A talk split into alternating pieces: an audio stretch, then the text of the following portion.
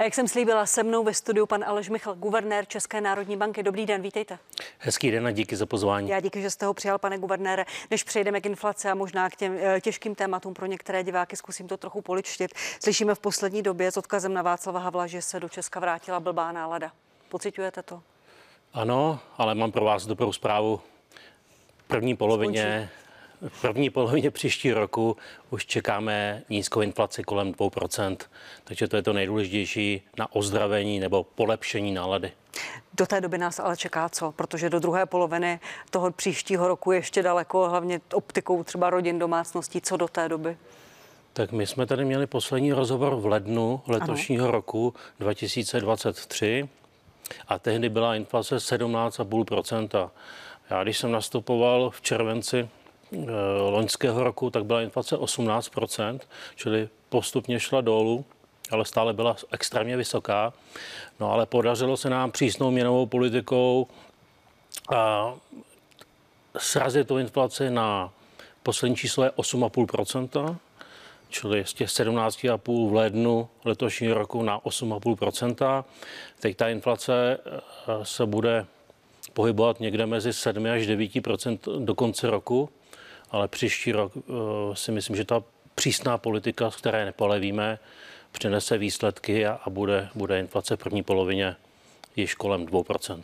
Přesto jste, přesto co říkáte o přísné politice České národní banky pod kritikou mnoha ekonomů, analytiků, že jste mohli být přísnější, že ta inflace mohla klesat razantně, mohli jsme být někde jinde. Poslední rok zůstala úroková sazba stejná. Mohli jste být přísnější nebo nemohli? Máme nejpřísnější politiku za, za posledních více než 20 let. Takže ta politika je adekvátní tomu, aby klesala inflace a má, nabízíme již výsledky. Teď se to nedá slavit ještě, ta inflace je stále extrémně vysoká, proto všichni zapomeňme na nějaké snižování, na nějaké brzké snižování rokové rokové Co je to brzké, sazeb. pane guvernér? Uh, ne, teď neček, ne, nečekejte vůbec, že snížíme sazby eh, v září, říjen a podobně. Čili uvidíme, prostě zapomeňte na, zvyšu, na snižování sazeb, budeme dál mít přísnou, přísnou měnovou, měnovou politiku do té doby, než se budeme jistí, že ta inflace nebude jenom v tom prvním polovině kolem 2%, ale bude i nadále kolem 2%. Pane guvernére, když sledujete právě v souvislosti s úrokovými sazbami ten stagnující hypoteční trh, stagnující trh s nemovitostmi, eh, jak vy to vnímáte? Protože mnoha lidí je z toho velmi nešťastná, že si nemohou dovolit bydlení, že jim zdražuje bydlení. Jak vy to vnímáte? Je to v pořádku? Toto, jsme, toto jste chtěli? Tak my v předchozích deseti letech jsme se žili trošku nad poměry. Úrokové sazby byly extrémně nízké, dlouhodobu byly nulové úrokové sazby. V roce 2016-2017 bylo vytisknuto přílišné množství peněz. Byla to jedna z největších národospodářských chyb, co se stala v historii. A tady to je daň za to. Daň za to, že my jsme dříve chtěli vyvolat inflaci, což si myslím, že byla chyba od centrální banky. Chyba v roce 2016-2017 se stala.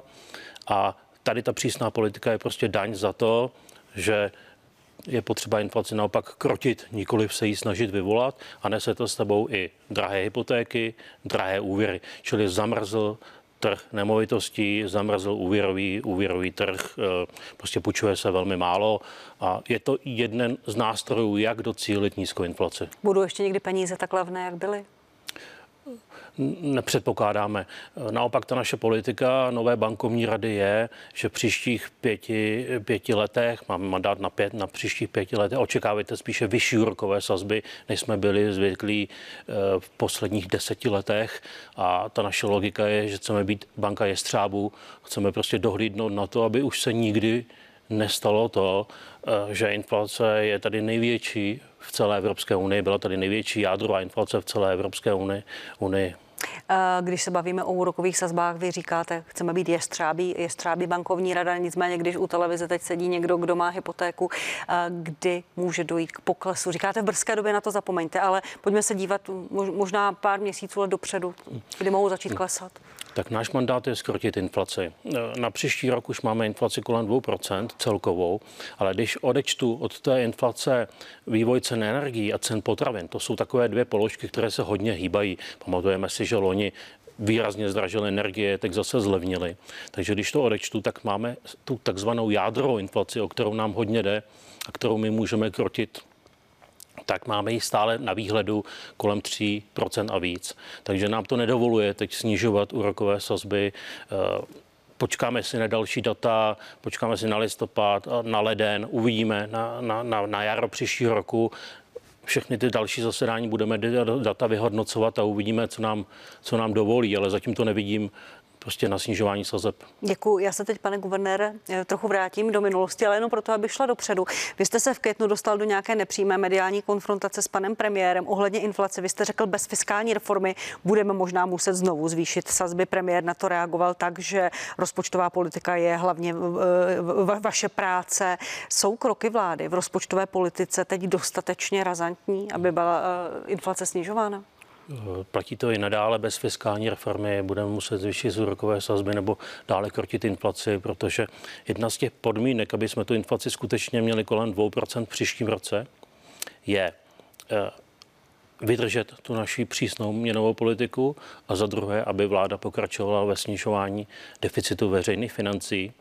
A ta přesná odpověď, ta precizní odpověď na, na vaši otázku já ji neznám, protože doteďka je to všechno jako mediální téma, mediální balíček a podobně, ale jde na, o výsledky práce. Je potřeba doručit ty výsledky práce, jako my doručujeme snižování inflace, tak je potřeba doručit snižování deficitu veřejných financí.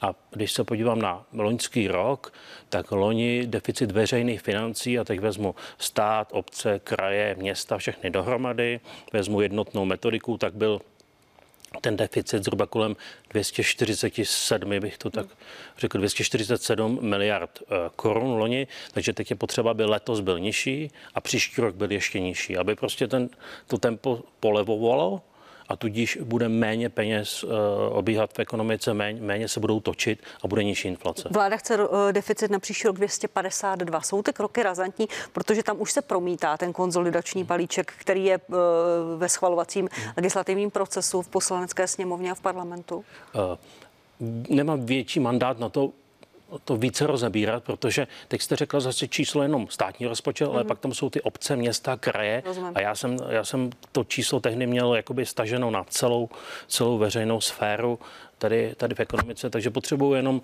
aby, ty, aby, aby ten deficit šel dolů, aby ta skutečnost, nikoli v plán, byl, byl nižší než, než, než byl ten předchozí rok a pak opravdu budeme schopni tu inflaci dál držet držet nízkou.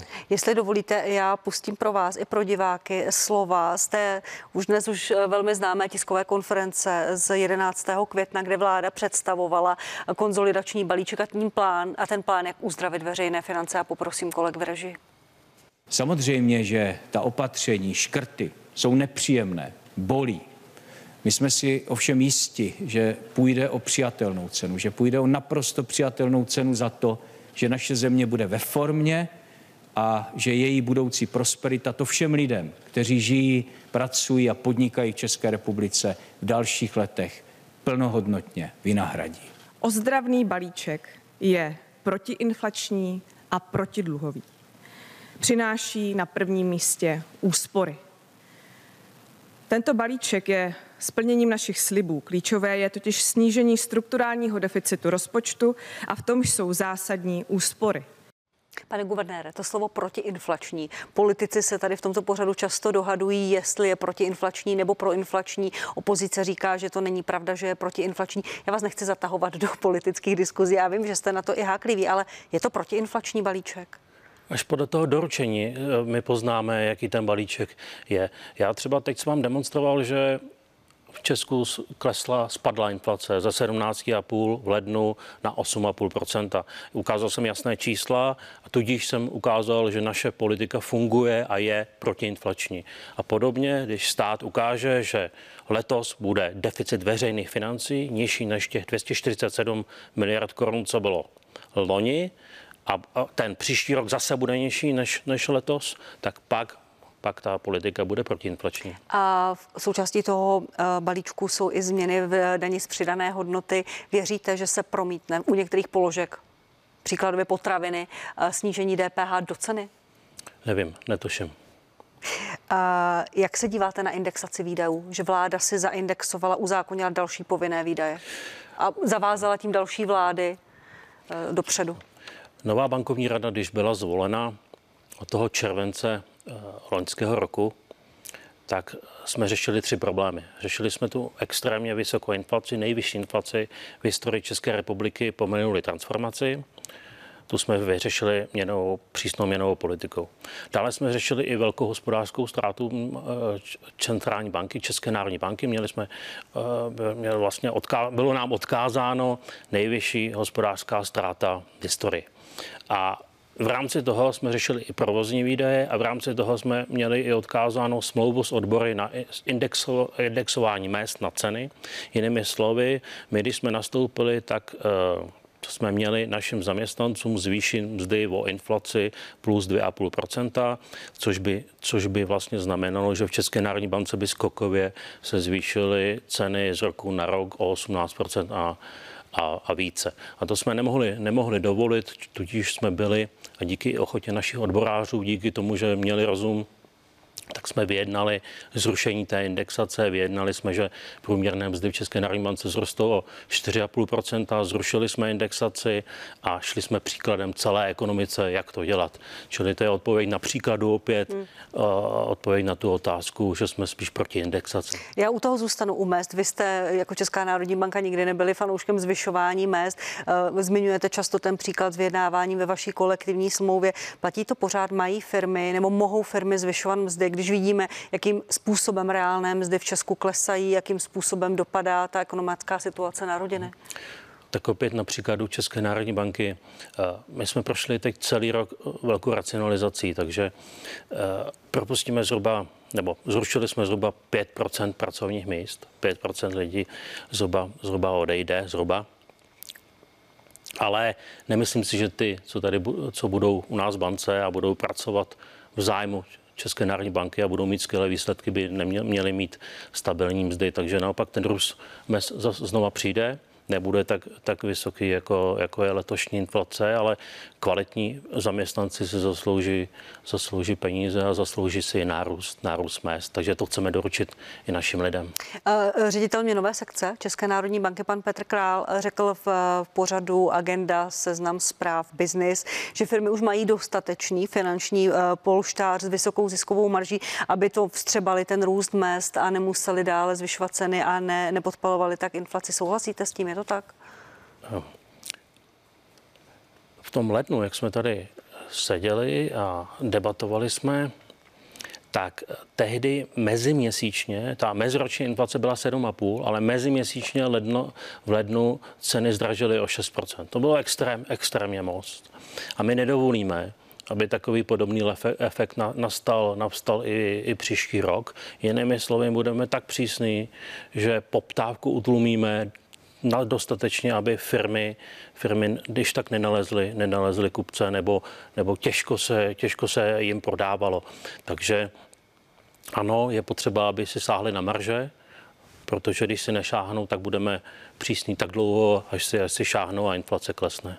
Eh, jsme jediná země v Evropské unii, kde jsme v ekonomických ukazatelích se stále nedostali na tu předcovidovou úroveň. Vede se o tom debata, proč se tak stalo. Eh, v rámci nervu vznikla pracovní skupina, která má to vysvětlovat. Vy proto máte vysvětlení, proč jsme my pořád na tom takto? No ano, máte, máte skvělá data. Opravdu, když si vezmu období před covidem a vezmu si level hmm. hrubého domácího produktu versus teď, tak jsme níž, níže. Jedno, jedna z těch, eh, z těch důvodů je, že opravdu máme extrémně přísnou měnovou politiku, přísnější než, než Evropská centrální banka, přísnější než Polsko, eh, než, než, na, než na Slovensku, kde platí, kde platí sazba Evropské centrální banky. Víte, že v Polsku už úrokové sazby snížily, my je naopak dále držíme a nepůjdeme, nepůjdeme tou, samou, tou samou cestou. Takže to je velká brzda, brzda poptávky. Na nervu může vznikat spousta koordinačních skupin, můžou vytvořit nové strategie, popsat nové stohy papíru, ale ta ekonomika roste z jednoho prostého důvodu. A hlavně ten nejdůležitější eh, důvod, proč ekonomika roste, Eh, jsou nové nápady. A když se podíváte eh, třeba teď v současnosti do Dánska, tak tam je firma Novo, nebo firma zabývající se léčiva, léčivy, abych, abych, abych jim nedělal reklamu, jestli můžu, tak OK, ale... Asi můžete, ale, protože ta, promiň, já vám nechci říct ten vtip, tak pokračujte. Uh, já... uh, Novo Nordisk a uh, vlastně tady ten nápad, udělat léčiva, ty léčiva jsou proti obezitě a do, do teďka největší evropská firma, co se týká valuace, byl, byl Louis Vuitton, vlastně firma zabývající se výrobami oblečení, kabelek a, a podobně, čili luxus. A tady ta firma z Dánska díky své superpilulce, která teď letí, tak je vlastně... Na obezitu, pojďme to říct Na, na obezitu, tak je vlastně valuačně už podobná jako ten, jako ten Louis Vuitton. A má šanci jakoby být nejhodnotnější evropskou firmou, ale proč to říkám je, že HDP Dánska díky tomu ne, není v recesi. Eh, ono se podařilo dobře tu firmu jako prodat, vytěžit, vytěžit z toho peníze a vlastně i živí ten státní rozpočet toho Dánska. Takže více než ty strategie eh, jsou ty nápady, které živí a pohání tu ekonomiku. To je naprosto fascinující příběh z Dánska, kdy hodnota té firmy už pomalu dosahuje hodnoty celého HDP celé, celé země. Jak z toho ven, když slyšíme stezky a nářky podnikatelů, mnohdy oprávněné, že se nemohou rozvíjet, protože máme zkostnatělou byrokracii a nemáme zaměstnance, hmm. nemáme lidi. No, ztrácí tím čas. Eh, ty podnikatele musíme všichni pracovat eh, a mít ty nápady. A buď ty nápady budeme mít a ta ekonomika pěkně poroste, jednou prostě ten nápad přijde a tu ekonomiku to nakopne. No. Chtěl by to podobný příklad jako v tom Dánsku eh, mít tady v Česku, ale ten se nikdy nezrodí eh, u úřednického stolu, nikdy se nezrodí v České národní bance. My spíš chceme být kotvou, stabilitou, stabilním pilířem, ale já nevymyslím ten nápad na tu pilulku nebo na cokoliv, jakékoliv další technologické řešení. A pak ta firma nakopne tu ekonomiku. Děkuji mnohokrát, pane guvernére, že jste přišel a byl mým hostem. Naschledanou. Díky a všem přeji hezkou neděli. Já se k tomu ráda připojím. Mým hostem v partii byl guvernér České národní banky Aleš Mechl. Já se na vás budu těšit opět za týden v partii v 11 hodin eh, u názorového duelu i velké politické diskuze. Za chvíli partie plus přidáme další komentáře a názory. Hezkou neděli.